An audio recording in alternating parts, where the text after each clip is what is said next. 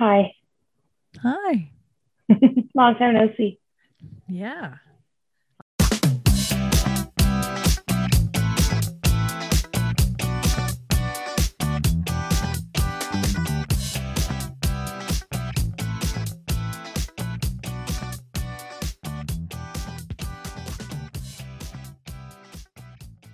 So we didn't record on Monday because Mark Oh, yeah.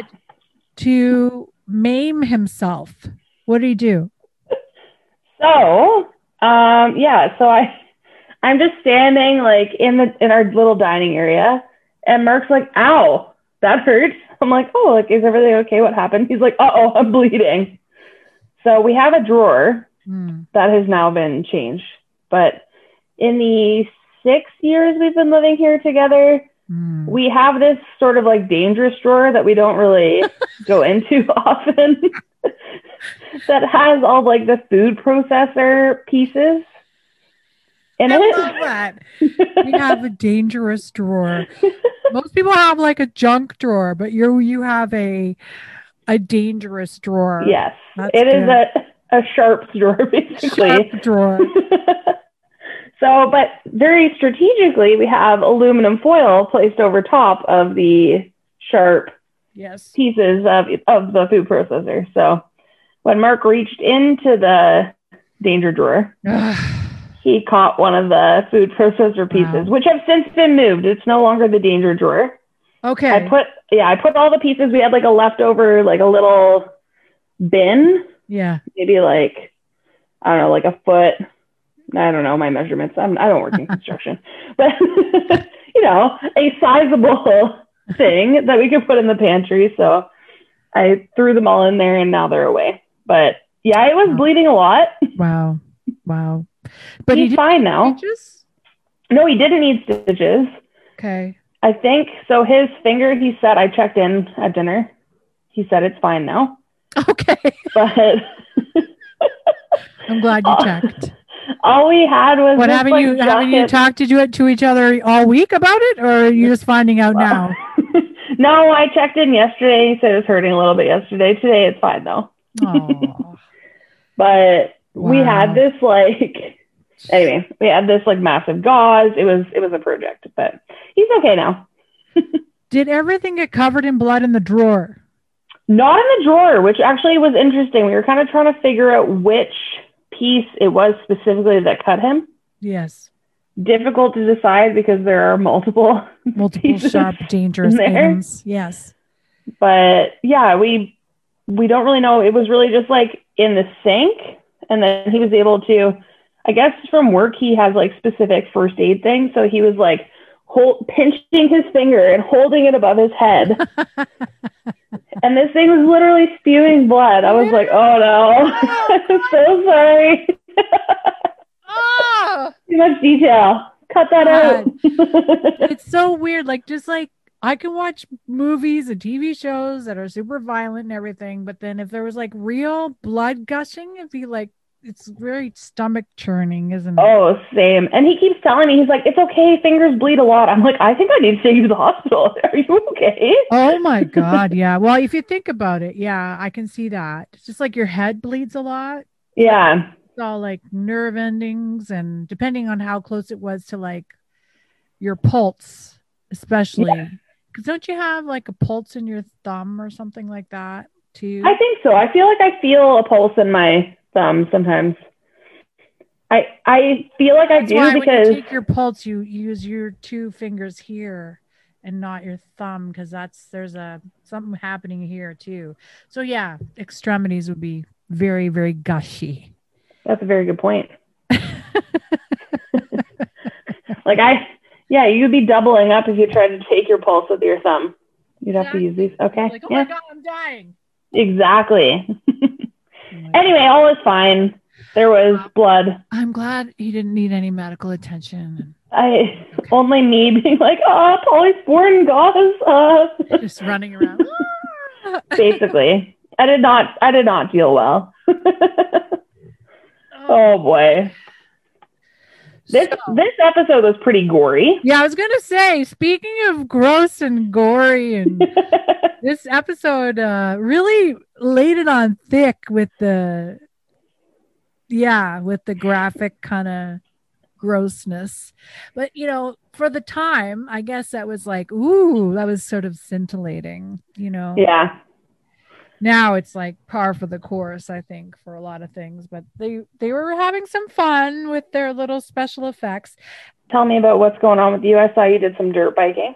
oh right. Yeah. Well my Allie, my stepdaughter taught me how to dirt bike a month or so ago. It was a while ago. She maybe it was after father's day. But yeah about a month ago and uh, Greg and I, I, Greg and I were up in up north, and we went for a ride. So it was really my first official ride, and um, it was really fun. I really like dirt biking a lot. I'm not. I prefer it to ATVing.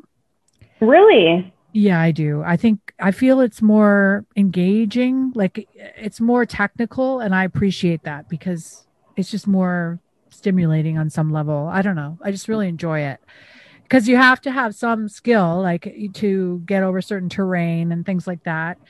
And you're using your muscles. You're it's active, and I I appreciate that. Whereas ATVing is like kind of a leisurely experience, and the machine does a lot of the work for you. So does Hundred it percent.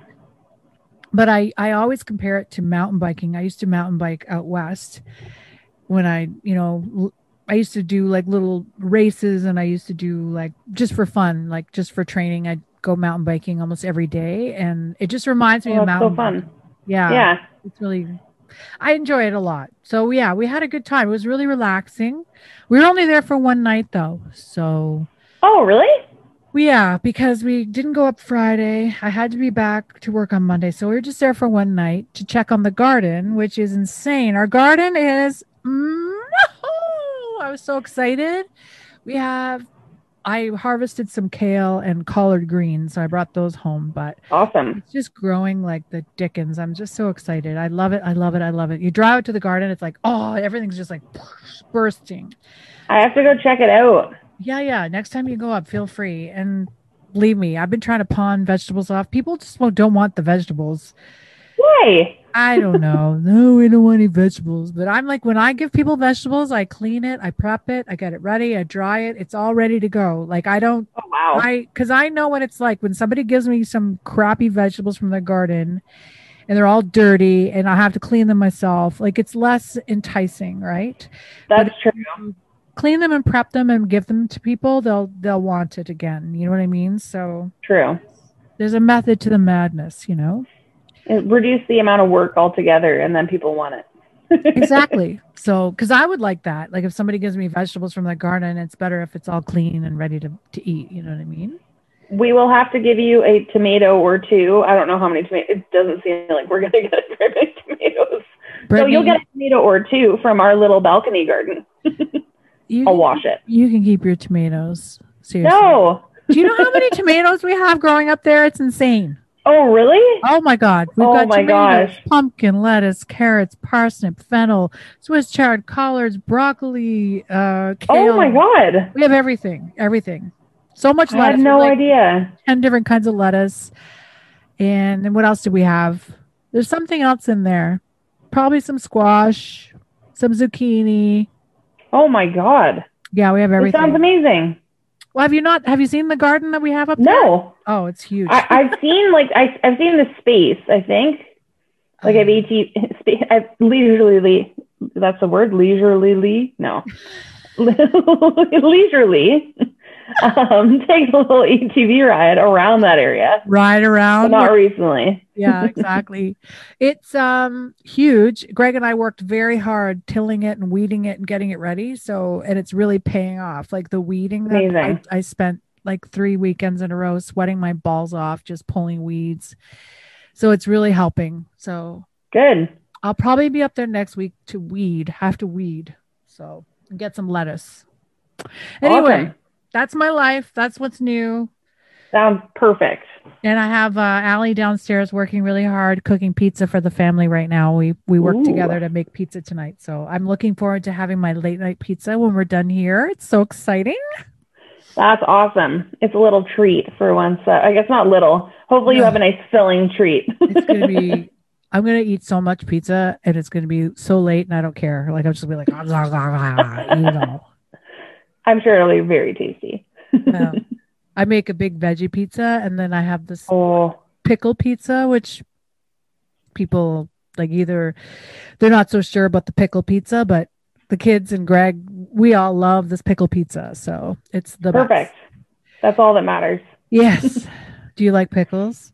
I actually, as of one year ago, approximately, I love pickles. But before that, I wouldn't even touch a pickle. Brittany, you have to have my pickle pizza. I, I think I do. I'll bring I'll bring the tomatoes. I'll make it. I make it vegetarian though, so I make fake bacon instead of using real bacon. But you can put bacon on it if you want. But I make Oh, that's awesome.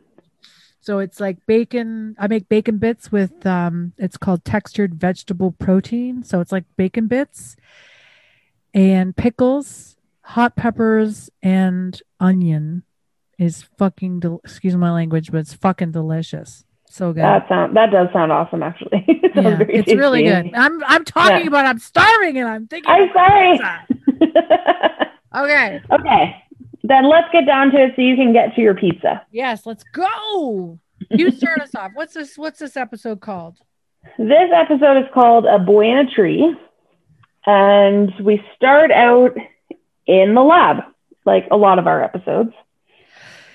Yeah, but did you notice like the video editing was all like, ooh, it's like rock video? Without the rock music though, I feel like the first the first episode really they overdid it on the music and now they really dropped the ball on it. Mm, well, that was a pilot, right? So what they do with pilots is they show it to a bunch of people and then they get notes, right? People say, "Oh, we didn't like all the music or whatever," so Yeah. then they pair, they take it back. And the second episode's usually like does is not at all like the first episode, but there you go. Go on. That is exactly how it works. But I love this scene because we get a little bit of a um, glimpse into Zach's life. Uh, Zach is standing there chatting with a lady named Naomi from paleontology. And we know that because he, although we can't really see what they're talking about, we know what they're talking about because poor uh, Zach is basically being stalked by Hodgins and Angela, Mhm. uh, chatting about him. Mhm. And Booth and Brennan are waiting in the car for him, but he doesn't seem to care. Right. But yeah, so Hodgins, who loves to gossip about Zach, is telling Angela that Naomi and Zach slept together about a month ago, and then she just ghosted him. Jesus Murphy. Poor guy. It was a surprise for me to find out that Zach had a sex life. I felt like this was like a little bit like, oh, okay. So now we're gonna Zach has a sex life. So now we're supposed to like see him less as like a sort of young virginal dude nerd. And I don't know what they're doing with this guy. But anyway, go on. I feel like they were. I feel like it's introducing the fact that he has a sex life at all is one thing, but then they just really kind of paint him into the corner of exactly your description that he's kind of like a nerdy, like doesn't really know what he's doing kind of guy. Wow, this this episode, yeah. this storyline, I don't know, man. It's interesting. But yeah, so Hodgins and Angela, they're both working and they're being bored of working, which Angela, that's not a new thing for her. Hmm. And we don't know what she does, remember? So yeah, we're we're still struggling with that. Love her, but yeah, still struggling. So um, they want a murder investigation. yeah, they're really chomping at the bit for somebody to get killed so that they can have something to do because they're let's entertain the the nerdy scientist people, please. Can somebody just murder someone already? Exactly, because watching Zach listen to Naomi tell him to take a hint wasn't really uh, working for them. Wow. Oh boy. And poor Angela, Hmm. um, well, Hodgins doesn't really seem to care, but poor Angela kind of gets cornered a little bit by Zach, who is looking for some assistance because Naomi had told him to ask his friends if he has any as to what hint she's referring to. Yeah. And yeah, so Angela, like Hodgins, Angela at least tries to pretend she's going to help him. And then she's like, yeah, never mind. Get in the car. Get going. Right. So, like, when Angela tells, yeah, so that while, yeah, so Angela tells Hodgins, my capitalized Hodgins, Hodgins. Booth and Brennan are waiting for Zach because there's a case. Uh, Hodgins is like, oh my God, then why are we doing this? Like, we got to get him out of here. So they hustle him out of there, get, you know, co- get Naomi out of the picture so that, you know, Zach can get the hell out of there and then go get into this murder thing. But yeah, also, yeah, that was really uncomfortable. And Angela tried to put the kibosh on the whole conversation with Zach about his sex life. She's also wearing a huge belt buckle. I don't know if you noticed the belt buckle, but it was like the half the size of her torso. Um, what was I gonna say? Now I'll notice it. You pointed it out. You pointed out last episode there were a lot of belt buckles. You going got on, to check so. out the belts, man. They're pretty huge.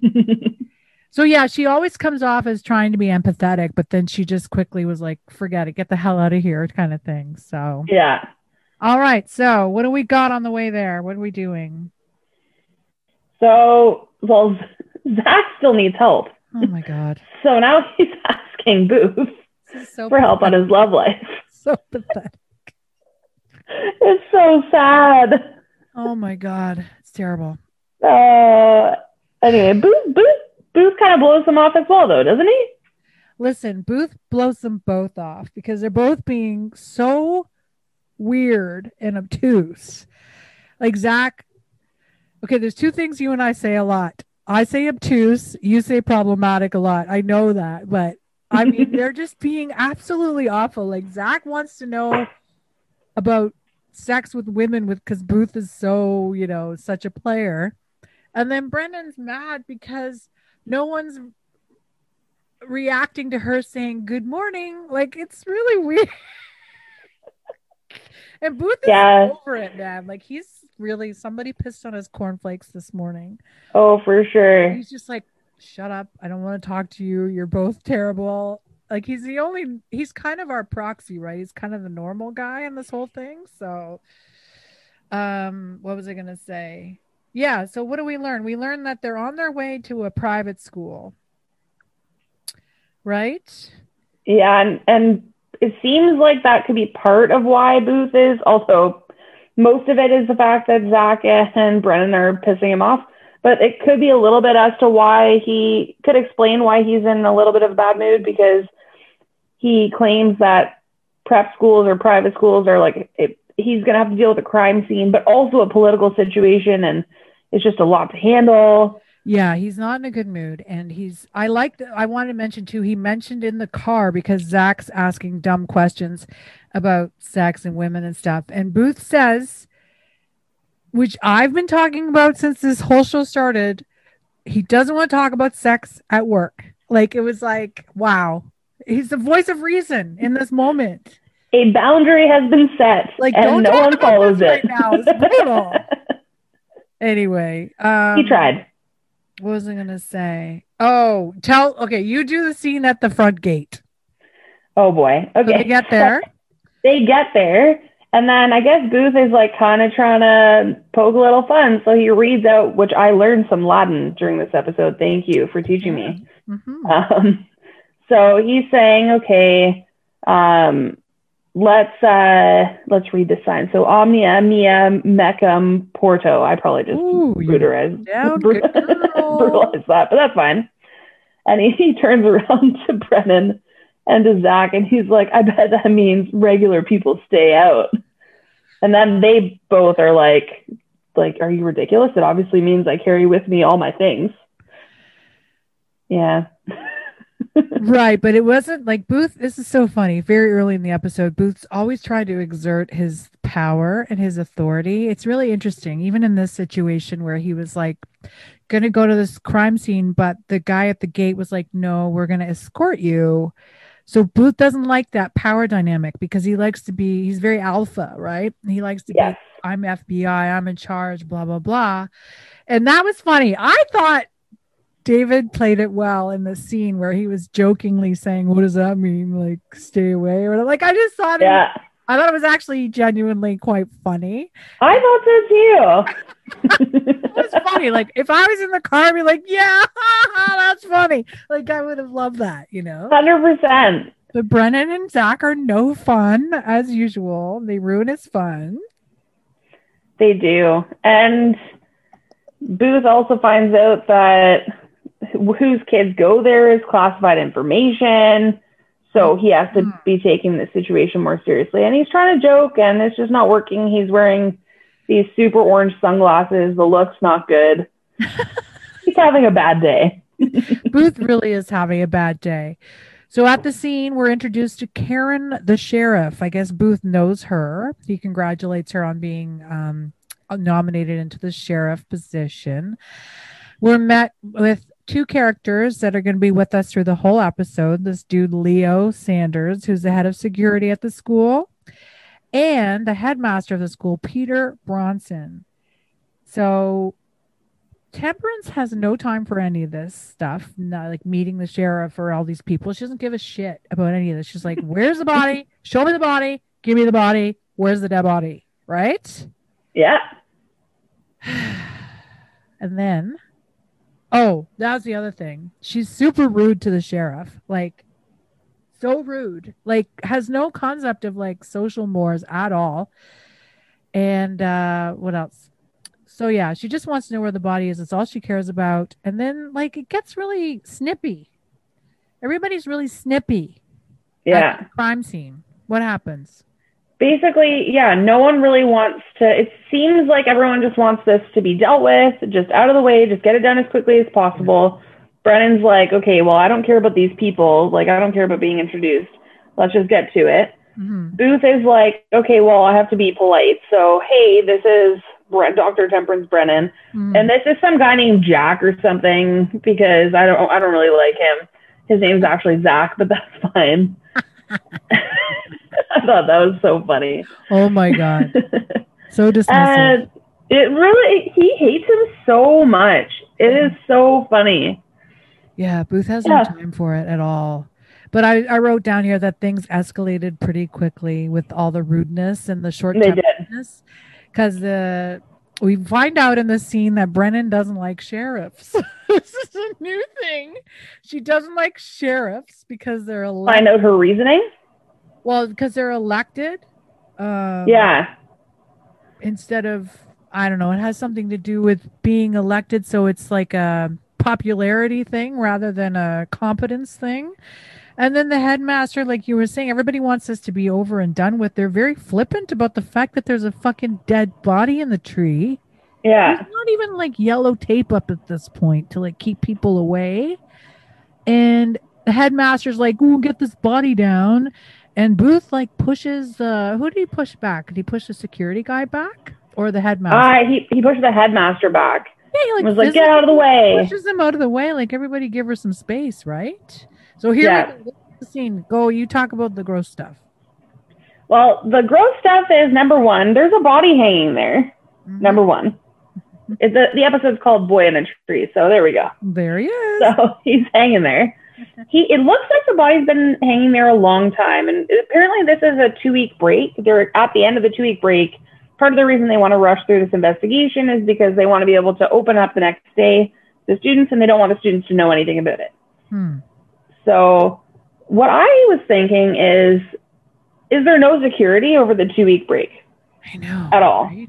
Crazy. They didn't notice this body. Anyway, that's number one. Um, and then number two is exactly what you already said that he's getting, they're trying to start setting up, and Booth basically pushes this headmaster out of the way and is like, give my forensic anthropologist room, which obviously Brennan doesn't like Ugh. at all. I know. She doesn't like anything he does. You're Exactly. a forensic anthropologist. I'm not yours. I'm not yours. Nobody else. You can't. You don't possess me. Nobody owns exactly. Hardcore feminist. Hardcore. But then Brennan goes and tells Zach what to do because he is her underling, mm-hmm. and tells him, "Okay, start taking pictures now that they're all set up. Start taking pictures. but wait, don't take the pictures first because there's flash and it'll disturb the crows. So start with a video Right. and then go from there. Which I hadn't, I wouldn't have thought about that. The flash in broad daylight, I wouldn't have thought would be an issue, but it kind of makes sense. Yeah, I like I have to admit, I do like those little details like that. That's an interesting part. I would love to know if that's a detail that's in one of her books. You know what I mean? Like a little Yes. thing like that. But yeah, it's I like that detail. So yeah, he videotapes it. Then he starts taking pictures. But then what happens? And then something a little gruesome and unfortunate happens because she's saying, "Be careful! Like we gotta, we can't, we can't take the body down yet. We gotta like take pictures. We gotta get this all set up." But um, the head falls off the body, to which she catches, and honestly, it's impressive. She has fast reflexes. Yes, she does catch it very quickly. It was after like you see a shot of the crows pecking away at the, the neck. The Oh. are hilarious because she catches this weird head, and then uh, then what happens?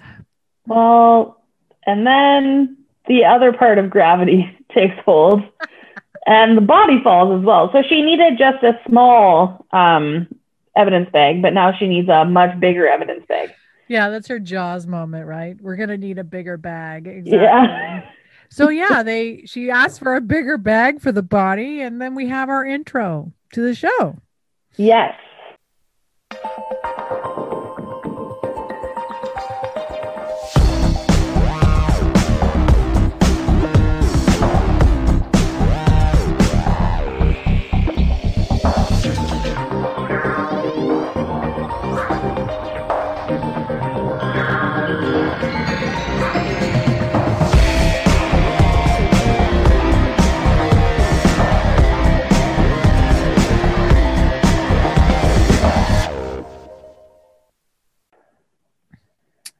So what what happens next? We're back at the lab at this point, right? Right. So we get the intro to the show. We're back at the lab. She determines all these things about the victim. So we have a male, he's five foot six, 130 pounds. They determine he's a teenager and he's either Asian or Hispanic. And then my friend Hodgins identifies all the bugs. And uh, he says that because he has these bugs that were eating away at his flesh, they will be able to de- determine a time of death. I thought that was Um, really cool. Yeah, I thought that was really neat too. I I'm going to assume that a lot of this stuff is factual. Uh, I don't think they can go do this kind of show with really out without proper like some proper forensic details like this. So that was really cool. And then she wants him to test the bugs also for drugs. Uh, which is really, I mean, that makes sense, right? If they're consuming the body, right? Yeah. and they find a Catholic medallion. And then uh, this is all very happens very quickly. So they find a medallion, and then she finds a cochlear implant, and then she wants them to search up the serial number. So what? Which is obviously very helpful because otherwise, yeah. hmm Do you This know what that medallion was? I think that only I think, and only because I googled it. Um, I think it's a Virgin Mary medallion. What did you notice happened in this uh, lab scene? Yeah, that that's exactly what I noticed. Basically, uh, uh, one thing that I did want to ask you about though Yes. is that I thought it was interesting that in the last episode, Angela couldn't see this scene. Like she wasn't able to see the the body parts, and she wasn't able to see like the burning body. Um, but somehow this like decaying crow eaten body is okay for her to see this like wormy corpse. Yeah. Did she make any mention of ew, gross, or anything like that? And Not once. I wonder if this is the end of Angela being grossed out by stuff. Maybe. I don't remember. I'm curious because while they're, I find it interesting, like the de- watching the characters develop and what they're dis- what they're getting rid of, what they're keeping in terms of character traits. So we shall see.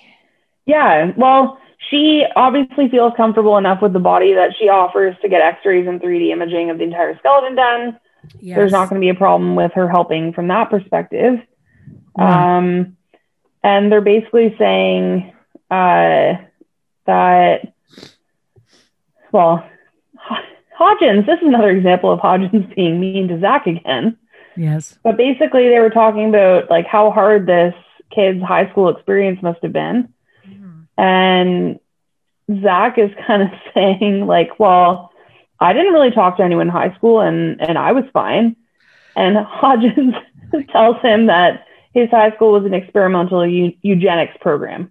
So it, it doesn't doesn't count. I see. I I thought he said that the high the the prep school or the boarding school was the eugenics program. They're talking about how they're like Oh. grooming these kids to be like the next president of the United States, and they've got like Yeah. all weird. It's a part of his conspiracy theory. But my thing about Zach saying like, "Oh, I didn't have any friends in high school and I didn't kill myself," like it's just another example of like I know they're trying with this character, but oh my god, Zach, that that's just because he didn't have any problems and he didn't kill himself, and like he doesn't understand why somebody else would do it.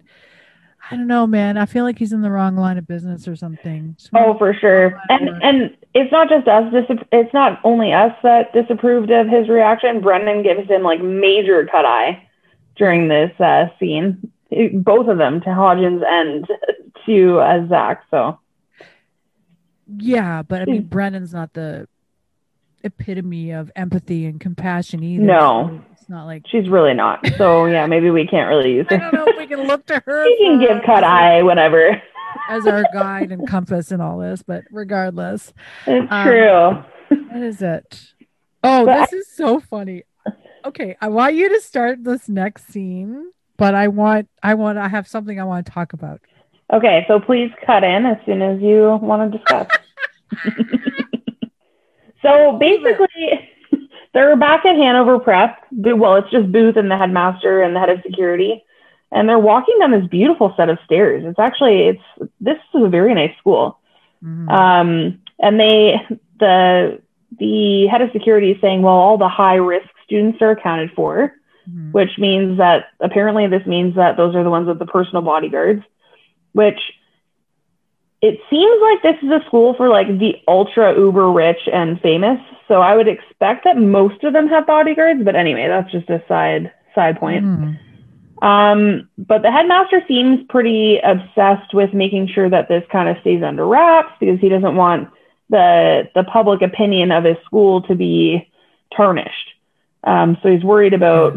uh, he's asking Booth, uh, "What are our options for public, publicity and media?" And Booth's going like, "That "You're asking. I'm not a PR guy. Like, give me a break." Yeah. So, like, what? I don't remember any part of that scene. I mean, all I know is that they just they want to sweep it under the rug, call it a yeah. suicide, move on, don't worry about it. And they're not showing Booth any respect at all.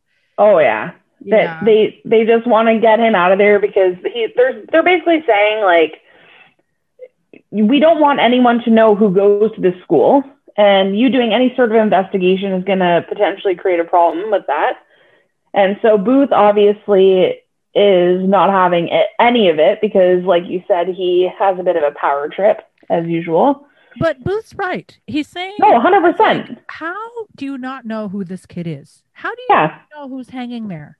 Like you should know who's missing from your school. You know what I mean? especially with a private school. Most private schools pride themselves on having small class sizes. It's not like there's They're 60 so- kids. These two guys, the security dude and the headmaster, they're like thick as thieves and they're totally wearing their guilt on their sleeve. Like there's something going on that's super dodgy and they're not being subtle about it either. Like, wow. Very Oh, a hundred percent. Well, but B- Booth kind of tries to. He realizes this, and he's like, "Okay, well, screw you. I'm going to need a full list of enrolled students and staff because I'm trying to do my job." Mhm. And then he gets a call from Brennan, which is, I'm sure, exactly what you want to discuss. and she's saying, I'll have the identity of this boy in the tree within the hour. And he's going, I'm going to talk nonsense at you because I'm trying to pretend that I'm having a different conversation than the one I'm having, and basically just hangs up on her.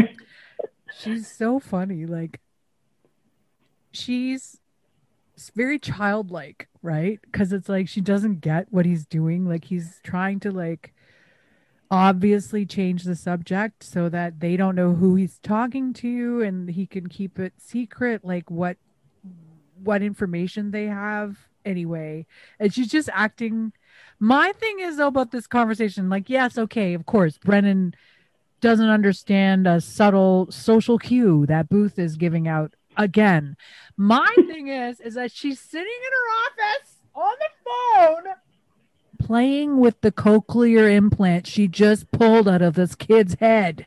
She no. had it in her hand and she's on the phone with him and it's so she's like kind of like playing within her hand as she's talking to him like sort of absent-mindedly and i was like that was just in that dead kid's head and she's acting like it's just this like a fidget I did not even notice this. I wish I could give you a timestamp, but it was like Oh my gosh. I was like, that is is that normal? Like if you pull something out like okay, Silence of the Lambs, they pull that dead moth out of the girl's throat, spoiler. And what is uh, fucking uh what's her face Jodie Foster's character? Does she play with it in her hand and she's like thinking about the evidence? Like, no, you don't play with it in your hand. That's disgusting. So would you just pull it out of his head, wash it off in the sink, and like just do do do? Anyway, that was the thing I wanted to mention because I thought that was really really. Oh, funny. Oh, that is it's funny and actually pretty gross. It's kind of gross, right? it kind of shows how detached she is from some of these cases. I just. She's just like, woo. it was like you know when somebody ha- you have a pen like this I'm showing yeah. video. So she was just talking on the phone, like kind of playing with with it in her fingers, and I was like, "Oh my god!" oh, that's so gross. Gross. oh man. Okay. Well, thank you for noticing that because I did not notice that. I that's a detail that I really wish I had noticed. Uh, you notice things I don't notice, so it's okay. Okay. Uh. yeah. So basically, like I said, the headmaster security dude are being super sus. They're acting like really suspicious, and Booth's like, "Screw you guys, give me everything I need." What's what happens? Exactly. Well, then they end up back at the lab because it seems like every other scene is kind of at the lab, at the scene, at the lab. Anyway, so I love this scene because it goes to show that Brennan is like, "Oh yeah, you wanna you wanna say on my on this phone call that you obviously meant all the insults before." That we're just going to talk about the boring details while I'm going to install a security system, which I'm sure must have been in place before, but the timing is great. Yeah. So she walks on to the this forensic forensics area, I guess, in the middle, somehow in the middle middle of this lab. Um, and she, I guess, scans her card as she walks in, and then Booth tries to walk in, and suddenly the, the alarm's blaring. He's not thrilled about. Uh, I mean, she's she's saying to him, "Well, like I'm sorry that you are setting off the alarm, but we can't just have anyone in here um, because we don't want them to contaminate the boring details." So fucking passive aggressive. So, so passive aggressive. So he wants a security card, obviously, because he needs to be able to get close to the body. And she responds very um, logically, of course, and it's like, okay, well, you want a security guard, uh, you want a security card, and I want a gun. So, oh my god, these things are not equal. Can I say? Not at all. and she also shot someone last time she had a gun. I know. It's bad news bears, I tell you. So she's still mad about the phone call. They're arguing, always arguing, argue, argue, argue. and then uh, the, this is what we learn medically in this. This is an interesting thing we learn in this show. His hyoid bone is broken, which apparently is very unusual in a young person. Um, yeah, so that's something that we found out. And this is a very big focus of this. This is going to become a very major detail that's going to, you know, it's going to be a through line for the rest of the episode. And then all of a sudden, their phones start going off. all their phones start ringing. And then what happens? And then we're back with uh, Booth's favorite boss, Santana, Yeah. who seems to always be just giving Booth crap. Like he is not having any of it. So they're back sitting down with Dr. Daniel Goodman, who's the head of the Jeffersonian Medical Legal Lab. Mhm. Um, Santana, Booth's there, Brennan's there, and they're chatting about uh, their opinions on this case. Santana's saying, obviously, this is a suicide, just let it go, which makes sense because this is a private school and pockets are lined. Mhm. Um, but basically, they have quite the the conundrum because Brennan needs to have an investigation to, deter- to determine if there's a murder that happened. But Santana's saying that in order for an investigation to occur, then she has to already declare that a murder has occurred. Yeah. So it's like a, yeah, conundrum, catch 22. So they don't Yeah. know. They need Brennan to take the reins and say whether or not this is a suicide or a homicide, basically. Yeah. and because uh so she says it's okay fine it's a murder Yeah. it's a murder I this is Dr. Goodman's only seen in this episode, which I thought was interesting. yeah I don't really know why he was there to begin with. i don't know Um, i don't know man But I thought it was interesting. He's like, well, do we need a philosopher here? This is quite a situation we have ourselves in. That's really his only line. But I love his character. I find his love- character very interesting. i love him too they didn't use him enough another very you know underused character that we could have had a lot of fun with and he yeah spoiler doesn't last long in the series but um yeah um i love him too he he has this weird did you ever watch buffy the vampire slayer I didn't, unfortunately. brittany I wish that I know. did you have growing up I was really into math. okay that's uh, just that's what I did. Anyway buffy there's a character named giles i think he's the librarian and he this guy this goodman dude reminds me of giles from buffy anyway it gives me that same vibe kind of thing Okay, um that's interesting, especially since Booth, the, the actor, is from Buffy. yes but it doesn't it's just my own Still, perception anyway. So yeah, pretty the next cool. scene we have Booth driving at night. He thanks Brennan for backing him up, and she basically shoots him down and says, "I didn't do it for you. I did it so that she she did it so that they could continue investigating the death. It's the only reason she said that he was murdered." Uh, yeah, I, I thought that was that was interesting. It it was almost it was almost a nice moment between the two of them. And then Brennan ruined it. And then Brennan ruined it. And then Booth goes on to ruin it, but very rightfully says, okay, you know what? We got to tell Nestor's parents that his kid is dead, that their kid is dead. And so he says, okay, Brennan, this is a sad situation. So you need to tell them that we're sorry for their loss. And she's all offended because she's like, I'm not a sociopath. Give me a break. Like, I know, I know, I, I, this is a sad situation. I'll feel bad. And it's like, well, you didn't know in the past. So maybe this is a nice reminder. Mm. And she does pretty well in the next scene. I have to say this. We're going to back up a little because Yeah, sorry. they have this conversation in the car about how much Booth hates this private school situation. He thinks they're all better than everybody. And then Brennan goes on about how, yes, there are people that are better than you. Anyway, she's very um, scientific about it. And he's very passionate and emotional about it again. But then he's, yeah, in that conversation where he's asking her to be sympathetic and she claims to not be a sociopath, which we've talked about because sometimes her behavior is questionable. He said something like very direct that I was like, when he said, I was like, ooh, he goes, You're not good with people. That's what he said to her in the car. I don't even think I realized that that was his exact words. he said, But- She's bad with, you're bad with people. That's what he says to her. And it was like, ooh, ooh, that's Truth good. hurts. Truth hurts. But yeah, so go on. They go to Nestor's house. Yeah, so they go to Nestor's house and they give the parents back that Catholic necklace. They tell Brennan and Booth that they last heard from Nestor a few days after the beginning of the two week uh, term break. Right. Um, they got an email saying he was going to going with a friend in Nova Scotia. Brennan wants a copy of the email.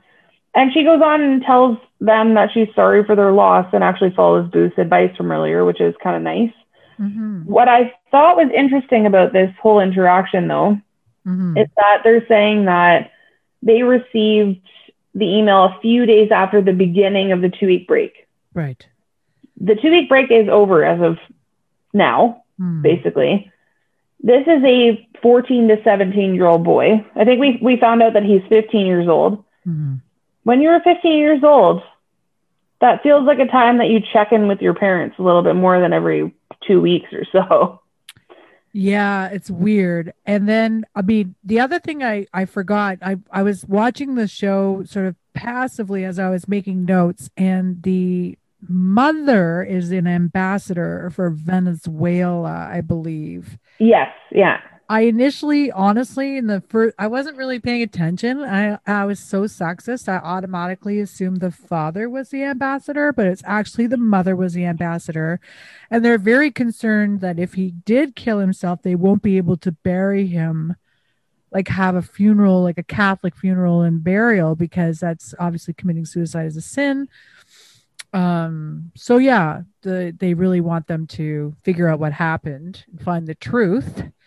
Yeah. But uh, yeah, so I too notice that. Like, but is that just the way it is with rich kids? They just don't talk to their parents that much. It could be. It could be he's at a boarding school, so maybe it's it sort of accelerates that period of time where you start to become more independent from your parents. I don't know. I just I just thought that was kind of odd that they got one they got one email and then that was it. And this is this is back in early 2000s, so at that point he's this is a rich family. Likely he has a cell phone. So even like a hey, I'm still alive. Good night message was possible on his screen where he had to type three times for a C. Oh man, I love. I remember those days. I got good at I got great at that. I just remember I could text pretty quickly. Me too. I was in love with the BlackBerry keyboard. The Yeah. BlackBerry keyboard, I still think about it to this day because I love that BlackBerry keyboard. I know that's not the triple thing. That was my Sony Ericsson before that. But Yeah. then when I got the BlackBerry, oh my God, it was amazing. I love that keyboard so much. Just the, the feel of the keys. Oh, it was one of my favorite things to type on. My dad will not give up his Blackberry. So he is still buying Blackberry. And Wow. absolutely because he that's one of the reasons he well main it's well the main reason is the security on the phone is better. But also um he just likes to be able to type on the actual keys of the keyboard. they still make it with the keyboard? They do. Wow. Yeah. So although it's it's like a it's like a regular Android now, but then you can flip out the bottom. So it like kind of pops out the bottom What a and you can type on it. I know. What a dream. You can fulfill the dream. Maybe I don't know. I'm pretty attached to my Samsung. I am an Android user and I love my Samsung phones. I've had them the whole time. I love them so much.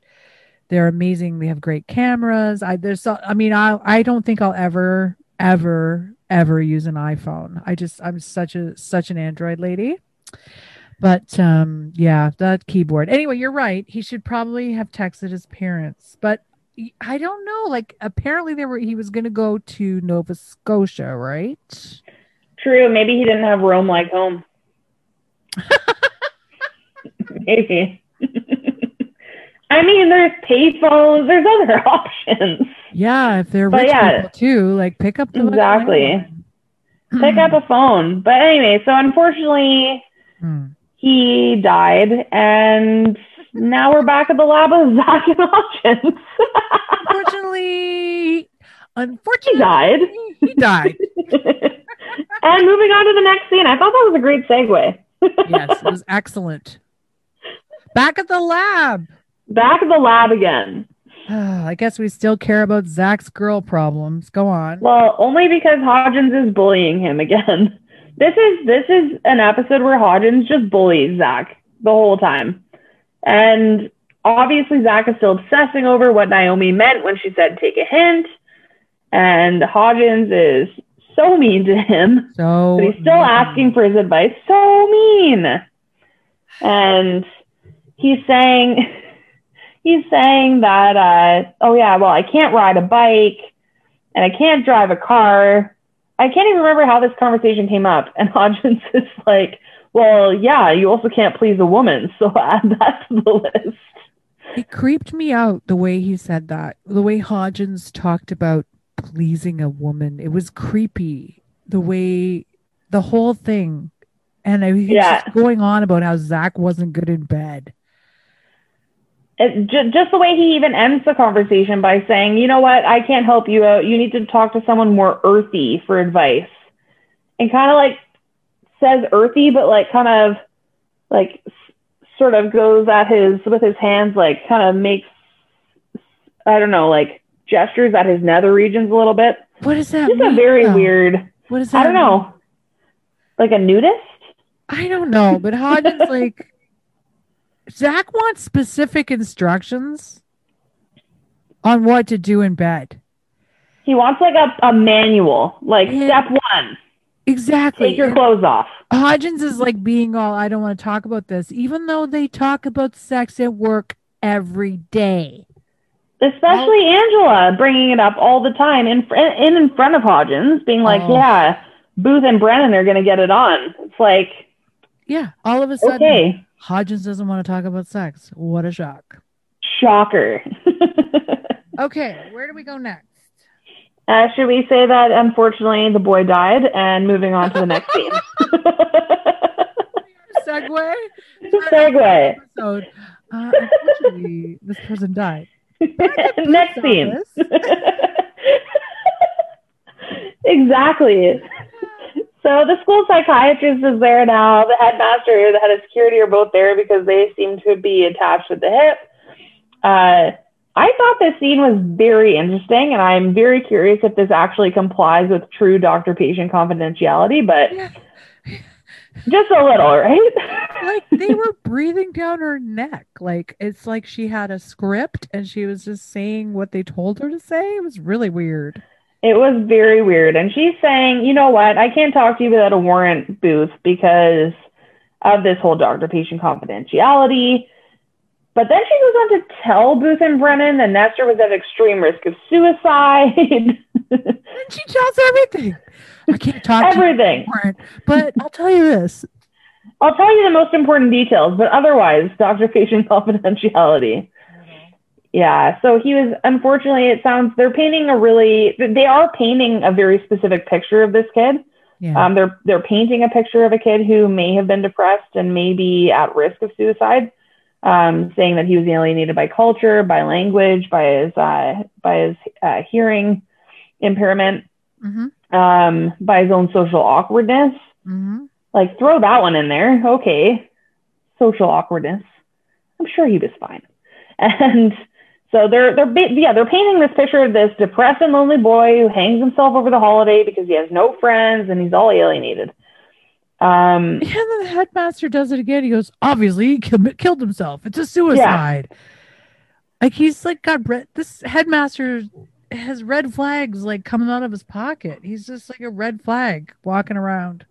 and I feel like we're reading into it, and Booth, we're on we are on the same page as Booth in this episode. I'm on Booth's side through the whole thing. One hundred percent, because he he basically is. So the headmaster's trying to push it off, like or brush it off, like, eh, yeah, it's a suicide, whatever. Like, let come on, you've already been investigating this too long. Give me a friggin' break. And so Booth goes, okay, well, that's nice, but um, we're gonna go talk to Nestor's roommate in the morning. This is after the security guy pulls out a letter that apparently Nestor's father wrote that allowed him to stay at school over the holiday. So it's signed Yes. by or father or mother, the ambassador. Somebody signed it saying he's allowed to stay there by himself over the holiday. And then when Booth says he's going to go interview the roommate, the friggin' headmaster and security guy are like, they're like dumb and dumber, these two. So they're A standing hundred like- percent.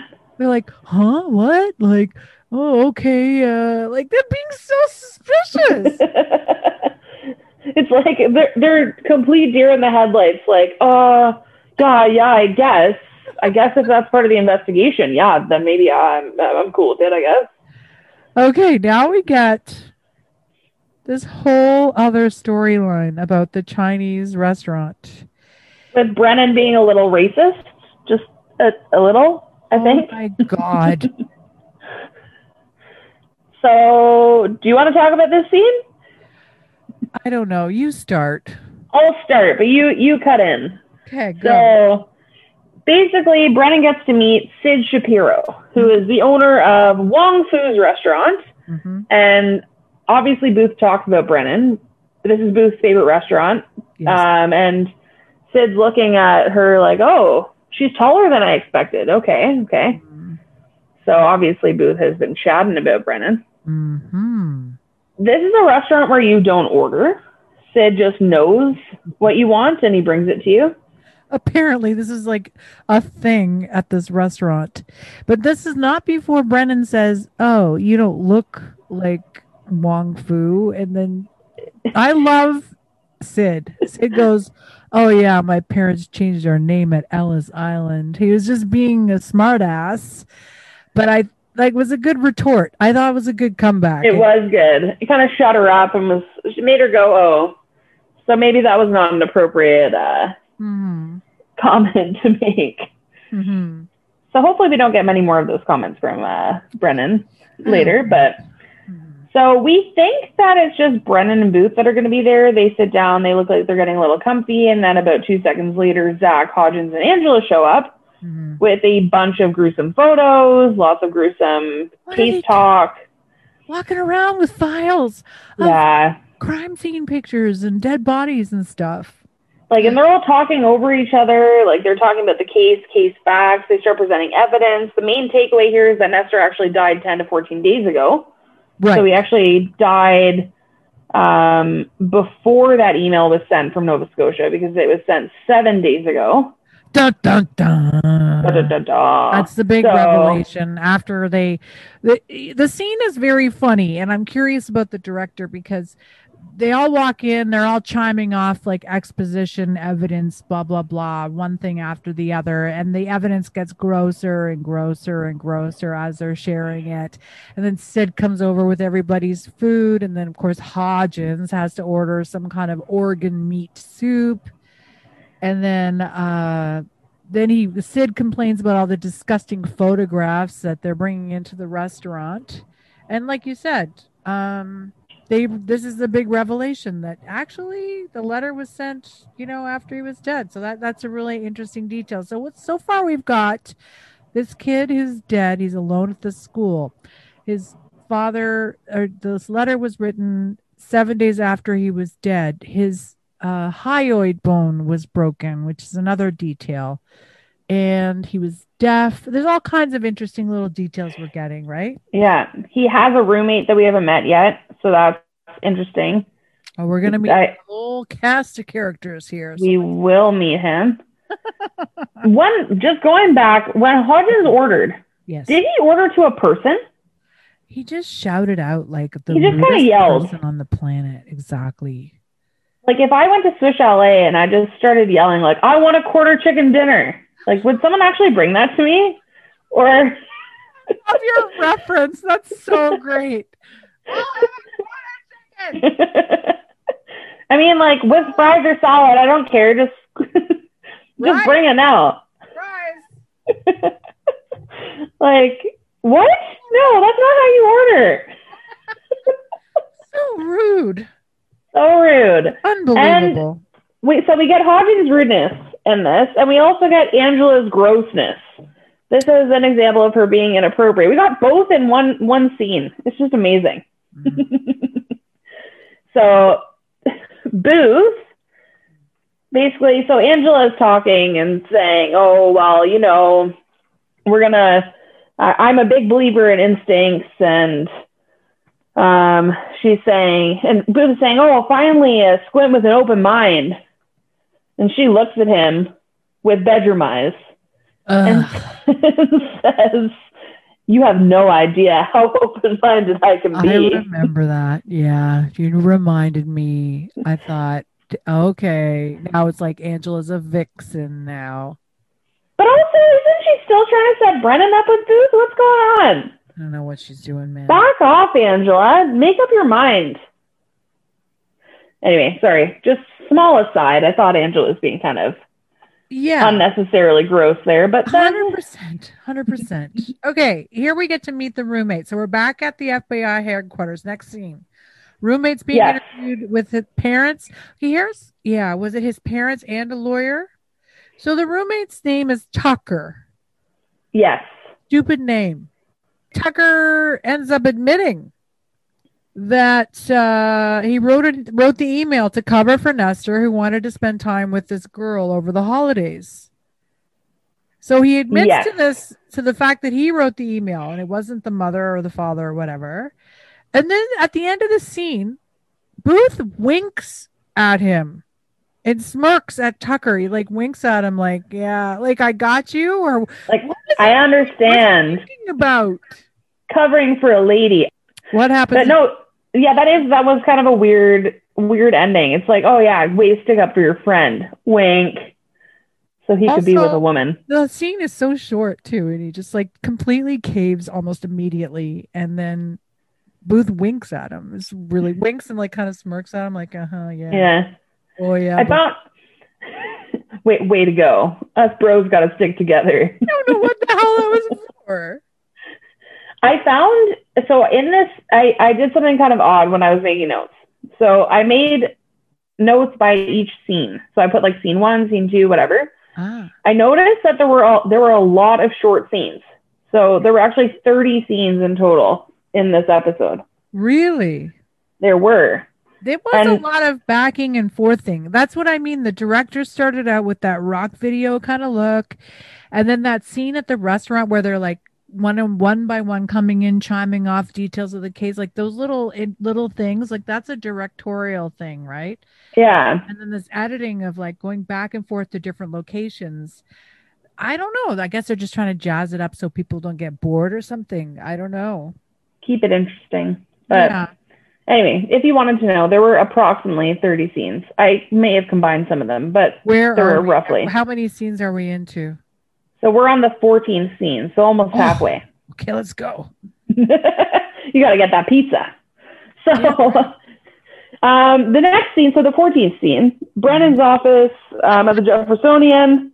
That's where we are. We're with Brennan. We're with the Venezuelan ambassador, who is the the mother, No, but what's Brennan um, because women What's can be powerful too. What's Brennan doing? Brennan is standing there. Is she's she? wa- she's watching a video of Nestor's dead body in the tree before his mother walks in. Do you remember? Is that what she's? No, I didn't realize what she was doing right before. watching this gross video that Zach took of him hanging in the tree. And then Brennan walks in No. the ambassador. She was like, "Oh my god, it's like she's watching porn or something," which we'll get into later. But she turns it off. We'll get there.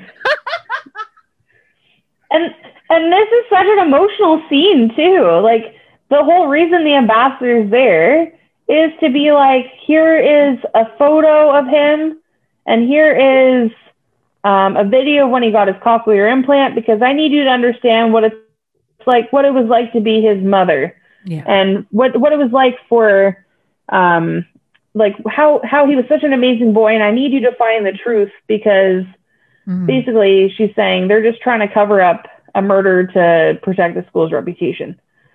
Uh, and Brennan promises her that she will find the truth. Mhm. And I'm sure as soon as she left, she started watching the video that Zach took again. yeah. So she humanizes. She wants to just sort of humanize her son, so he's less of a sort of scientific Yeah. kind of endeavor. So yeah, next scene, scene number fifteen, I guess. Uh, 15th scene. oh no, we go to um Angela's special video room. Yeah, so uh, they basically have de- determined that at this point, they, they, they're basically confirming what they already knew that the hyoid, bo- the, the fact that the hyoid bo- bone was broken is extremely unusual. That in order for it to have been broken, they would have needed another 90 kilograms of force, which according to Brennan is just under 200 pounds. Thank you. The conversion is times 2.2 for anyone listening. Ooh. And um, basically, she's saying under just under 200 pa- pounds is the weight of a muscular man. But Booth Right. points out, yeah, okay, but this muscular man had to be like 26 feet tall, so it doesn't really work. Yeah, they're kind of baffled So by this whole thing. They're really trying to figure out what happened Yeah. with this hyoid. So that was a very another another quick scene. We go to the next one. Booth and Brennan are going back to the school to check out Nestor's room. So this is an interesting scene. They want to check out his room again. And as they're going Yeah. up to his room, some guy is there and he looks at them and he runs away from them. yeah, I don't get that. Like he see he could have just kept. They don't know who he is. Exactly. They, he could have been a parent. He could have just kept walking directly past them. yes. It would have been fine. This is a very exciting action scene, you know. A chase ensues. Yes. So they Yes. chase after him. They go to Nestor's room. Brennan basically beats the shit out of him. And then Booth fights him and finds out that he is a Venezuelan security dude from the Ven- uh, Venezuelan consulate. Um, yeah. So then they have to go back to the consulate and like, what the hell? What's going on? So they sit there. They go Yeah, to amazing office. What were we gonna say? I just thought it, it's kind of odd that they. I don't know why he ran back into the room. I don't know why he was hiding behind the door. He got the jump on them, but he they were still able to beat him up. This guy's not a very good security guy. Terrible. But anyway, we're at the Venezuelan embassy now. Yeah, they go back to the embassy. Thank you. I couldn't remember consulate, embassy, uh, whatever. The guy's from the embassy. Sorry, I got Same that thing. wrong. Yeah. So Consulate embassy. No, no, no. Same thing. This whole thing is confusing. This scene, I don't know why it's here. It, I feel like these scenes are like filling up time or something. Like they had to put these scenes in to fill up time or put some exposition in there. So apparently, they bring the guy back to the. They sit in the ambassador's office, which is an interesting office. There's a lot of flags in this office. It's like they found this office and they're like, okay, put a lot of flags in here, so it looks like it's like a an uh, an embassy. Lots of flags. This room is too big. We just gotta fill the space. So apparently, the ambassador sent this guy there to prove that anyone can get into Nestor's room. And like they say that the the guy, the security guys, yeah, but I failed because they caught me. And I was like, well, no, actually, they didn't, because like they're not on the school. They're not school security. Exactly. Yeah. I don't know. And he also went back to the room and instead of running down like another stairwell or something like that. So I'm sure there were other ways that he could have gotten out. It's good that he kind of caught on because then we learned during the scene that Hanover Prep told the Venezuelan ambassador that her son died, but they they said for sure your son uh, died by suicide. It's Yeah. impossible that anything else had happened because no one could have gotten into his room. Our campus is so secure we only walk the campus every two weeks, and that's why we didn't find your son's body until two weeks later. like, what? anyway, I digress. But yeah, so that's basically, important- they lie to her. Yeah, so they basically they lied to her. They didn't tell her that Brennan had already ruled it a homicide. So she, Yeah. the ambassador, feels bad and apologizes for fucking up their investigation. basically. But they still end up back in Nestor's room, so it, all all is fine. Where is the school? Where is the embassy? Where are the FBI headquarters? Where is the institute? How long are they spending in the car? How much They cleaning are they doing? like the way that the show presents it. It's like this is all within a one kilometer radius. Seriously, even But if this was Toronto, it would take me at least half an hour, forty-five minutes to get from place to place. Exactly, it's not not efficient. They should. Some of these things could be Zoom calls. Uh huh. Zoom wasn't Like pick up wasn't the phone, say, "Hey, exactly. what the hell?" Maybe she doesn't have a phone though. Her Okay. son wasn't able to call her. Right, or son So, her, right? Jesus. but we're back in Nestor's room, and we find out that Booth should really not be on Bones. He should be on Criminal Minds because he's a behavioral analyst. he suddenly knows where music. Anyway, this is another one of those scenes very similar to the last episode where they suddenly have all of this sort of evidence pointing to X or Y. Like they just go boom, boom, boom, boom, boom, and they find all this stuff. So, Yeah. here's where we go down a rabbit hole that I, it's like this show took a turn. Like it went from like, oh, this kid committed suicide to, oh, here we're going to go this direction Yeah. with this story. So they go back to Nestor's room, they start snooping around. Eventually, somehow Booth magically finds a DVD that's inside a CD case, which they bring back to where? Where did they bring this uh, DVD? They bring it back to view. I I think that this is back at the lab, but in like a room there because Zach and Angela are now also there.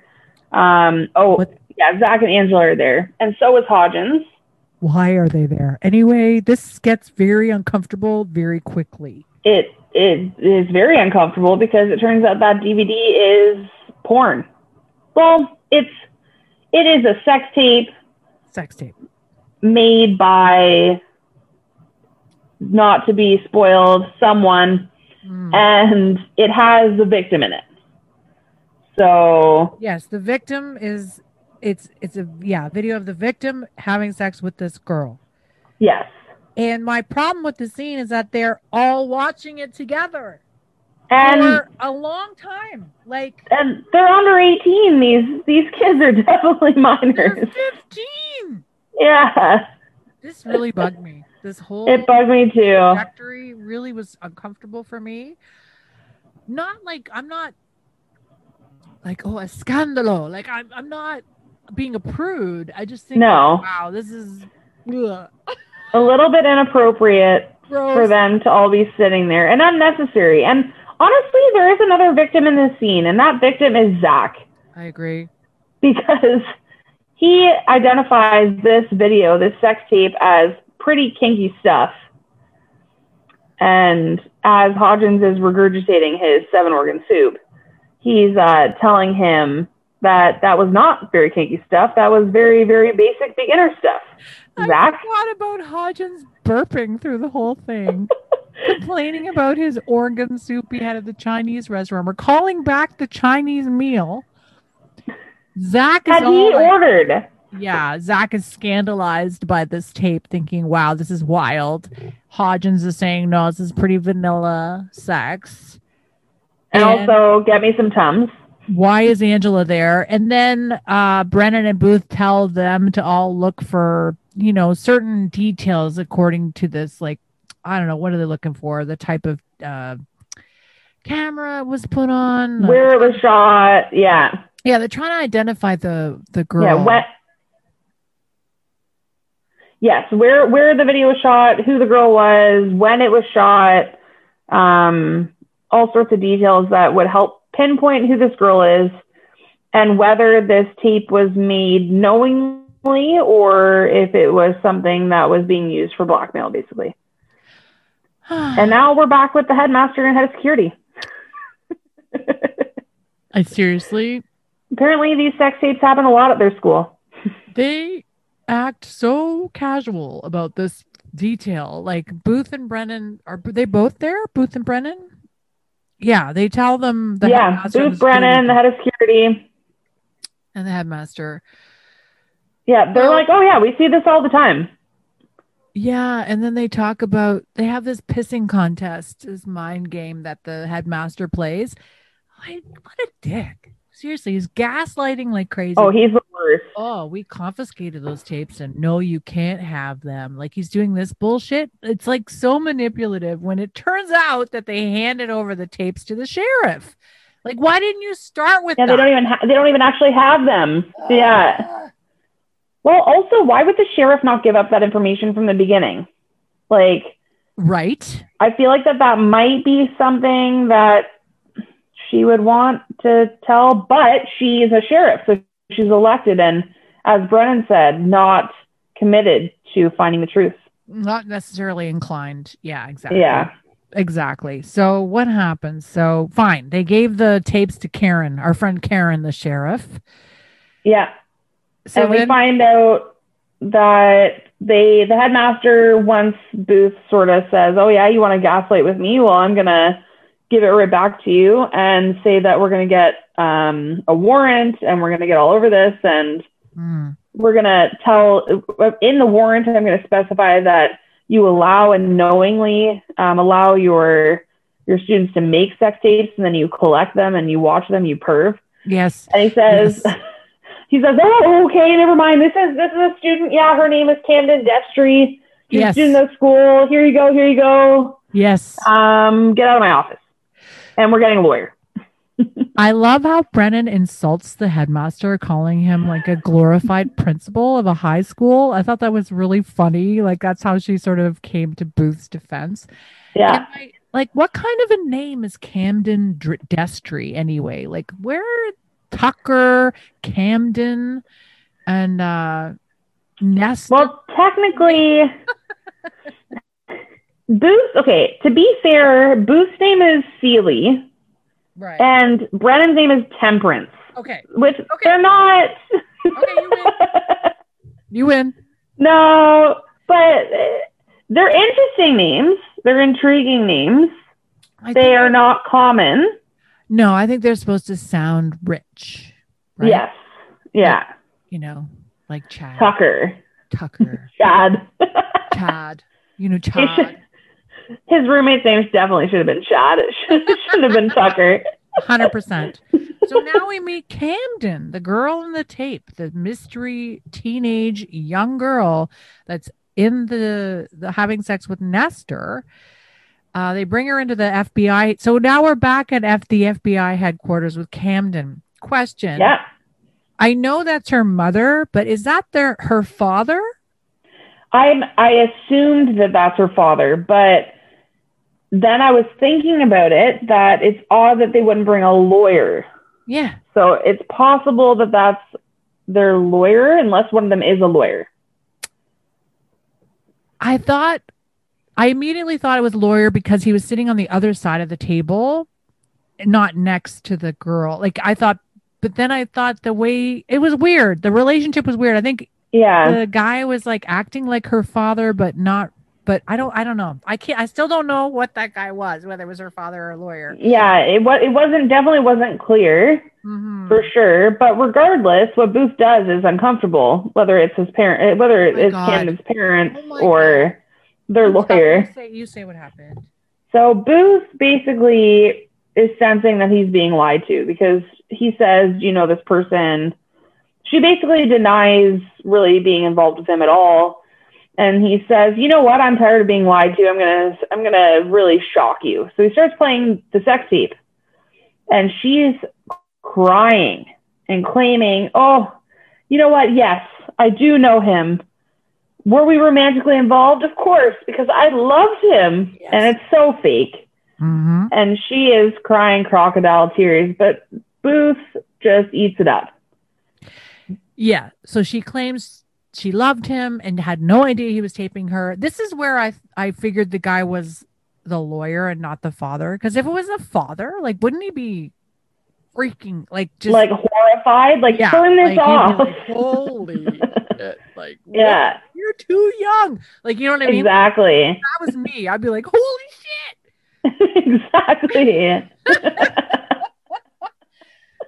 All right. So what's our next scene? So this is where we discover apparently Camden's in love with Nestor. So then the next scene, again, very fast scenes, like you said. they're all yeah, they're super quick. We're on scene number twenty-two. Oh, good. So Booth and Brennan are pulled over on the side of some random road, Yeah, walking again. That's why they had to get out of the car because they needed to be able to close talk. You can't do that in the car. An inch away from each other about how Booth has no objectivity, like as if we didn't already know that. yeah, and how he's a hypocrite because he's calling. He always calls her insensitive, but he's insensitive. He plays a sex tape in front of her uh, of a fi- of two 15 year olds in front of her parents. Mm-hmm. how could you do this? And they're just fighting, fighting, fighting. The huge, and the sheriff shows up. Shows up. Karen shows up with a box, a huge box of DVDs that apparently contains sex tapes that have been confiscated from the school. I was more interested in the fact that both Booth and Brennan are so mad at this lady and they treat her like shit. And she's like this woman of color in a position of authority that they're just fucking being so mean to. And she's just actually, I'm very proud of how cool she was about it. She was just like, oh, you know, she just ignored them kind of like they were just Yeah. terribly. They were horrible. And she's like, you know what? Just take just take the tapes. It's not my job. Like these are sex tapes from teenagers. I'm not gonna be watching them. Like Yeah. why would this even be evidence? Like you pervs, take them. Ugh. So now what do we do? well, now this time only Booth and Brennan are in the room, fortunately, watching sex tapes. So they've eliminated Angela, Zach, and Hodgins from the uh, viewing party. Oh my god, it's so brutal. It's so uncomfortable. I'd be like, oh, can we just stop that? Can we just uh just yeah, just can we get someone else like in another That's department to watch this? So- exactly. And they're they're really watching this tape. And they're watching this tape with a they're watching a tape of statutory rape. Because Camden's mother is having sex with Tucker, who should have been named Chad. This is insane. Who wrote this episode? So It's nuts. It this this episode goes from zero to a hundred. It it kind of starts out a bit slow. We have some sympathy for this kid, and now there's sex tapes galore. Tucker is having sex with Camden's mother. It's so gross. It is super gross. is terrible. I just want you to know that like what we saw was very bad sex. it was But so Zach weird. would say, Zach would say it's pretty kinky. Yeah, but it's so vanilla. All it is is like the woman's like wow, wow, wow, like making out with him. Oh my god! So that's another reason why I thought that guy in the interrogation room was a lawyer, and she was like a divorcee or something. Yeah. Which later on, that guy does hold her hand. Anyway, we'll we'll get to it. But there is actually in this in this next scene. No, that's no, in a couple scenes from now. In the next scene, we end up back with Nestor's roommate and his parents But because is that his parents? Tucker. I Oh, think that's his parents. But the father. This is what I wrote down. I don't remember, but the father looks kind of impressed that Tucker was doing. Yeah, that. because he's gross. I feel like this this I don't know if, if it's the writers or this time period, but like Booth was kind of winking at him before, being like, "Yeah, man, bros." And now the father seems kind of impressed, like, "Oh, with an older woman, way to go, man!" Yeah, good job. Like it, it this show shows it, it really shows what time or what year this was made. So, Is this kind of I feel like these kinds of scenes they wouldn't fly nearly as much now. But again, another very fast scene. Tucker's back Yeah. there. Everybody's freaking out except for the father. He looks kind of he, the father's like pretending to be like upset about Like- it, but he's kind of impressed with his son being Like like, I'm upset here, but we'll talk about this when we get home. Okay, give me your boobs. exactly. Next scene, we're back at the lab. Um, okay, so this is interesting. Hodgins discovered through his bug research that Nestor took some special K before he died. Yeah, and they. This is another scene where Zach is trying to talk to Angela now about Naomi. She's blowing him off.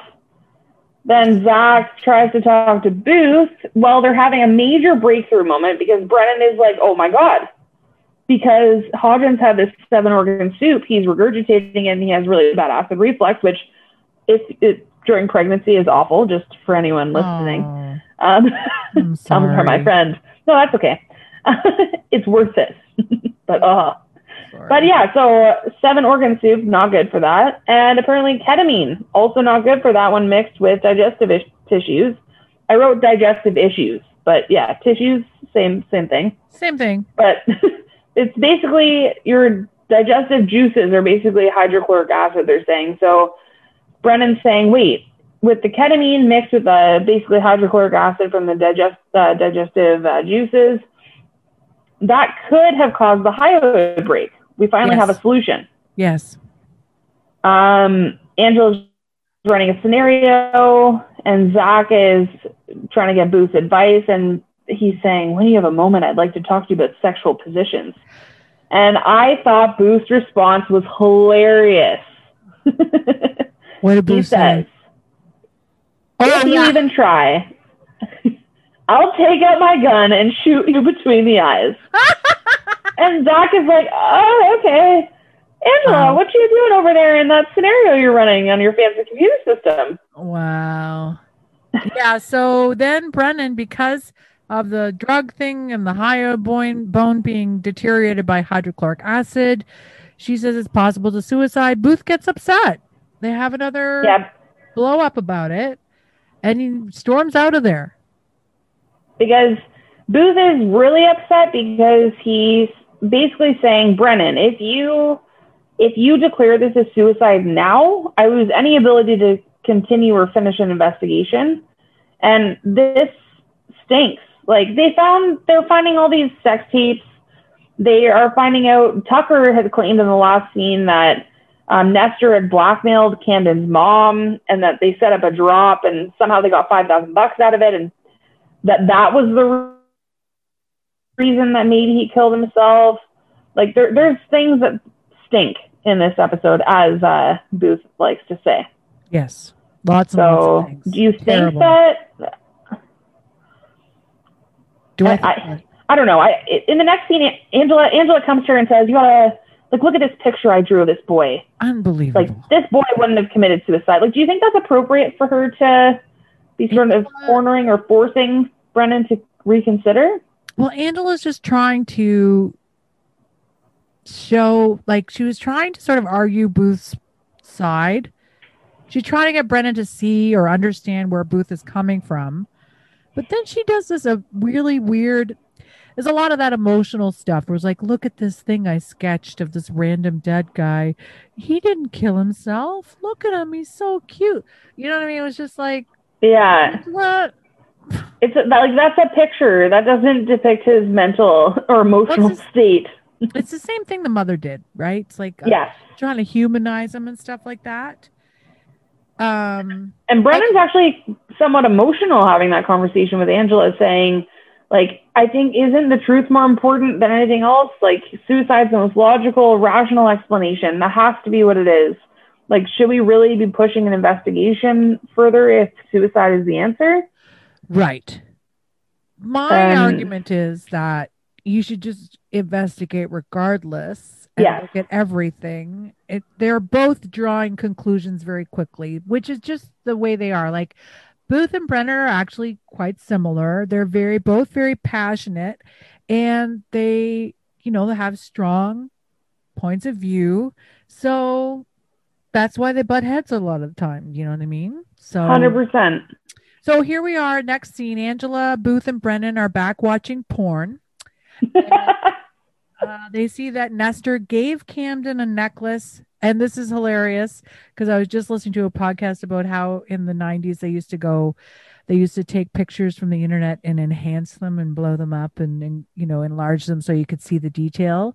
So they do this Oh. scene where they somehow, I've never seen a VCR or a DVD player be able to take a part of a picture on the screen and enhance it and blow it up and look at the detail. Uh, This is an amazing yeah. Player. I'll just say that. Amazing. Good quality. Right. So they do some kind of stop motion thing. Yeah. So what is it? Brennan notices something interesting about Camden's behavior in the tape and asks Angela to do it like super slow motion so they can like rewind it and watch her face. And so in the scene, while she's like getting it on with Nestor and it's being videotaped, uh, she looks at directly into the camera, Camden, and rolls her eyes like, ugh, this guy. So everybody's like, whoa, she knows she's being recorded. Exactly. And it's, I thought it was really interesting. It goes to show part of, well, part of Brennan's character. She has incredible attention to detail. This is something, the eye roll is something that neither Booth nor Angela noticed. Um, something that they had to really slow down and really capture the moment to even notice the eye roll. But that was I guess this there's a reason that scene was deleted from and it wasn't included in the DVD, I guess, because Oh, right. That's a part that Angela found, right? she they find it on his on on Nestor's computer, I think. And they think it was deleted or something. yeah. So obviously they wouldn't have wanted to include that in the video because it could have been incriminating. Mm, mm. Okay. So I guess we're justified watching all this kitty porn. But anyway, I I, gue- I guess it's still gross and unnecessary, but they're getting somewhere. Get this watching them having sex over with. You know what I mean? Okay, we're done. We're back. We're now now we're dividing and conquering like like uh, the public school guy that Booth is. He knows divide and conquer. yes. How is that a public school thing? I anyway, don't know. so they decide, okay, we're gonna bring Camden and Tucker in. We're gonna interrogate both of them. We're gonna put Tucker in a separate room. We're gonna have Tucker on video so that Camden knows that Tucker's in a separate room. We're gonna tell Camden Tucker told us everything, and it doesn't look good for you, Mhm. Camden. Mm. It, it doesn't look good at all, and, and I'm inclined to believe him. But you know what? Booth wanted to hear your side of the story, so let, let let's do let's let's do this. Let's talk. So what does she say? I need you to tell this part because honestly, she folds so fast. She goes, Why is Tucker here? She starts freaking out. I honestly don't know what happened. Like, I don't know. She tells this story and I, I don't remember. So tell me what She- happened. I don't know. Well, I had the same sort of thing. So basically, she she exactly what you just said. She kind of folds. She kind of goes, okay, well, he he's in a separate room.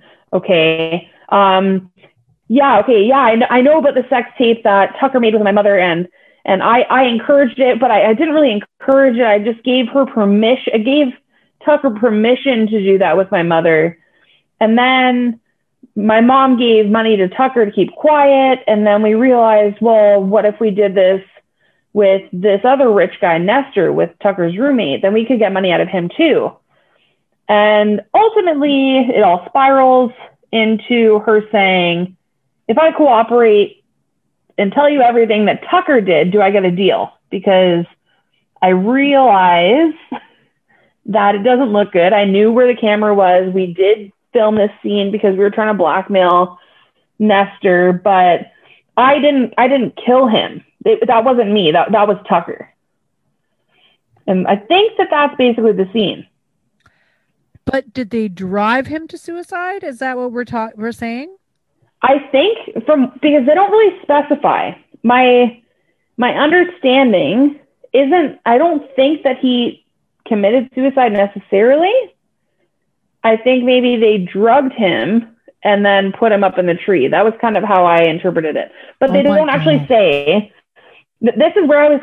This is where I was frustrated with this episode because they there's so many small scenes. They go into so much detail and so many different things, and then they kind of just rush at the end to say, okay, yeah, Camden.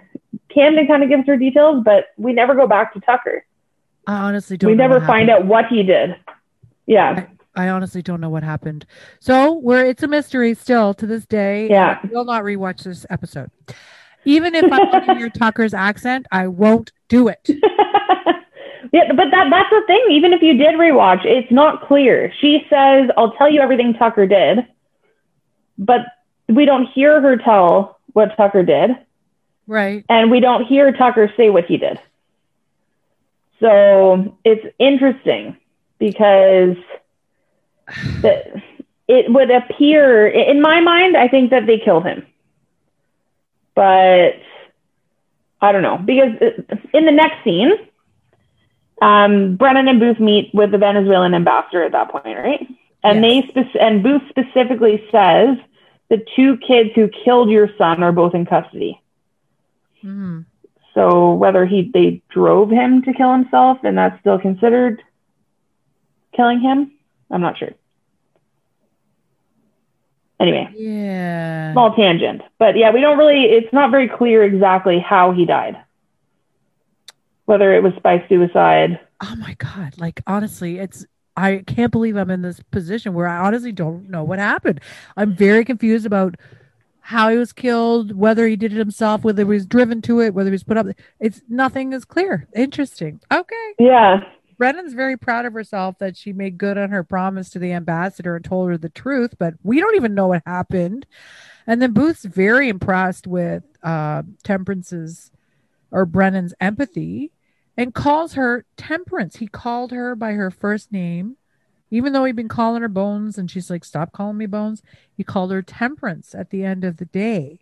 So that was really, I noticed that he called her A little sign of respect. Mm. And he was feeling good because he hates these private school guys. And he's saying the sheriff's going to resign. The headmaster and head of security are both going to lose their jobs. These two kids who killed your son are both in custody. We wrapped it up with a tight little bow. This is a good day. This is a good job that we've done. Temperance, isn't it? Yes. So So that's it. Uh, then we get at the uh, denouement or the uh, end of the episode, the button. Uh, they go back to the Chinese restaurant. They do. And Hodgins is having heartburn, but then he's not because he finally listens to what's his what's the owner's name? Sid. Sid. So he listens to his advice and he eats the thing that he says that he should eat. Yes. So in, within seconds, Hodgins is feeling better and not burping anymore. And then Angela is trying to Z- tell Zach what to do with his girl problems. So his her advice finally, she gives him this advice that he should just be honest with this girl Naomi and say he knows nothing and he wants her to teach him everything. And uh, she'll eat it up, apparently. Which Do you think this is good advice? uh, for some, personally, I don't have time to teach little boys how to do stuff in bed. Like, I don't have time for that. Like, like, come on, man. And yeah, anyway, I have lots of opinions about Zach's sex problems, but also I don't want to talk about it at the same time. So my my thing was just like Angela's encouraging him to go back to this woman. When she said leave her alone, Exactly. She specifically said, I'm setting a boundary. Leave me alone. You're driving me insane. Take a hint. And you're supposed to ask your friends what that means by take a hint. And he's asking his friends, and they're giving him advice to go back and pester stalk her again. Bad idea. Yeah. So maybe advice that he could use in the future, but maybe not with Naomi. Yeah, maybe not this one. Maybe another one Yeah. that maybe he doesn't work with in the same building. Yeah. That would be really ideal. No sex talk at work. no having sex with people at work, but Yeah. we have lots to talk about later. It didn't happen in paleontology, though. Remember, it happened at our house. All right, all right. Good to know. Good to know. So what? Booth and Brennan walk in. Booth is so mad. He's so mad. He's Everybody, losing it. He's like, get the fuck out of my restaurant. He's like, this is mine. This is mine. This is my area. Get out of here. He lays claim to the bar. He says nobody's gonna eat here, just me. He wants everybody to freaking leave him alone. And um, And then Brennan comes and sits down beside him. Yeah, because she has no concept. But Sid says it's oh, like he said to Sid, he's like, "What are they doing here? Why'd you let them back in?" And Sid's like, "As long as they keep it clean and they don't bring their gross pictures, they're allowed to come anytime." Booth lays claim to the bar. Brennan comes over and they have their little tete-a-tete at the bar. Uh, the what is it? Um, compliments him on his ability, his people skills, basically, like what he accused her of basically being shitty with people. And Yeah. she says, you know, you're really good uh, at reading people, you know? Yeah, and even as far as saying he has a knack for like reading body language, that he that there's things that he shouldn't have known that he calls it his gut, and he says that all this stinks. But the there's a scientific explanation for it, and that is that he actually has a skill, Right. which Which they probably teach at the FBI. Yeah maybe like in the behavioral analysis unit of the Criminal Minds show, there should have been a crossover. yeah, we could do that on our Patreon. Talk about criminal minds. Um, Perfect. basically rude to her and tells her to leave his bar. Even though she just complimented him, but then she leaves him a pass to get into the lab, like a security pass.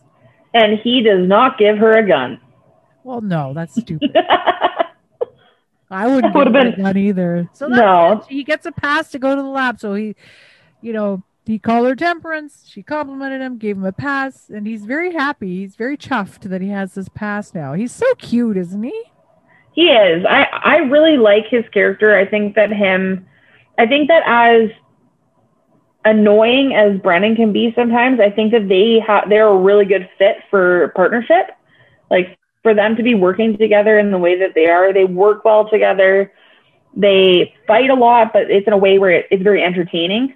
It's Mhm. not like, oh my god, this is a disaster.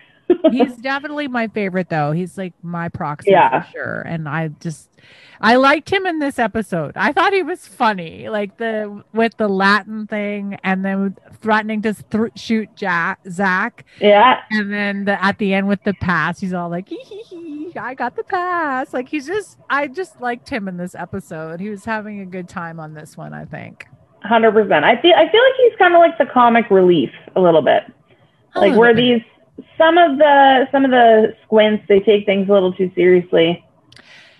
Question. I don't know. Yes. Did Brennan bring up his sniper past in this episode? No, she didn't. and she didn't bring up sexy either.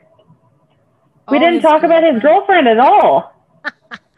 This just- is it's like a standalone episode. It could have occurred at any point in the season. I think it's a bottle, yeah, for sure. Definitely a bottle episode. No mention of his sniper past, no mention of his girlfriend. Mind you, I don't know if Tess sticks around, but anyway, the I always find it interesting. I'm gonna I would like to make a note of how many times she mentions his sniper. Yes. Because she talks about it a lot so far anyway. So She brings it up. It, it- she tends to bring it up when she really wants to like kind of like pick at him or like push his buttons. Yeah. to be like, oh, is uh, the reason you had trouble killing that guy because you were a sniper and you're a horrible person? like, uh, okay. so we'll see. Maybe episode four will have some mentions. We should Yeah. count. Another question. Did you like this episode? I liked it. I thought, well, I liked it in the sense that it was entertaining. I thought that it was, it was definitely entertaining. I thought, I wish that they had paced it a little better because I do wish we had a little bit better answers, Yeah. specifically with how this kid died. Like, obviously, we know he was hanging and that was the cause of death, but was it self inflicted because these kids were Yeah. so horrible to him, or was it because Tucker and Camden put him up in the tree? Messed up, right? Extremely messed up. What did you think? You're right. The pacing was a little bit fast and furious. Like I was like, what's bing bing bing. They went from one place to another. They went all over the place. I'm really I think it's hilarious. It's like when you watch a show about LA or anywhere really, big cities where like how did they get over there so fast? You know, you don't know how far places are. Cause I thought that the school was really far. They said it was out of town, right? Yeah. How they got back there and like how long this investigation actually took. I'm just curious about timelines. Some of the scenes I thought were a little bit kind of unnecessary, like you said, that could be information that could be relayed in a different way. But oh my God, it was a fat cast. Like they had lots and lots of people in this show. Like if you think of like the ambassador, her husband, the security, uh, the Venezuelan security dude. And then there were other people in that office too. Like I just think about all the actors they had to pay to be there. There's a lot of Oh, people yeah. around, like there was a there were a ton of people in this episode for a lot of people. And I was like, Yeah. is that necessary? Anyway, but there were no big explosions like in the last episode. So I guess their budget was on. Uh, More on people. Yeah. yeah. I I like the episode. I don't know. Um, I really disliked the whole sex tape thing. Um, I don't understand. Like, I I'm gonna see if this particular. I'm gonna start delving more into the writers and who's writing this show. Um, yeah. and I think there might, and even directing, because I think we're going to see similar uh, styles, you know, or types of stories or directing sort of flourishes. Like you'll be able to recognize a certain style probably in future episodes if certain directors return. But the writing, like, I thought like there was a weird, It was a weird Yeah. story. Like a Uh, do you think- 15 year old kid at a boarding school with sex tapes and the mother. Like, what did the mother have to do with it? Like, Yeah. And and did the mother get arrested? I don't know. There's a lot of unanswered questions. You definitely I- go to fucking jail. Oh my god. Oh, 100%. I loved Booth in this episode.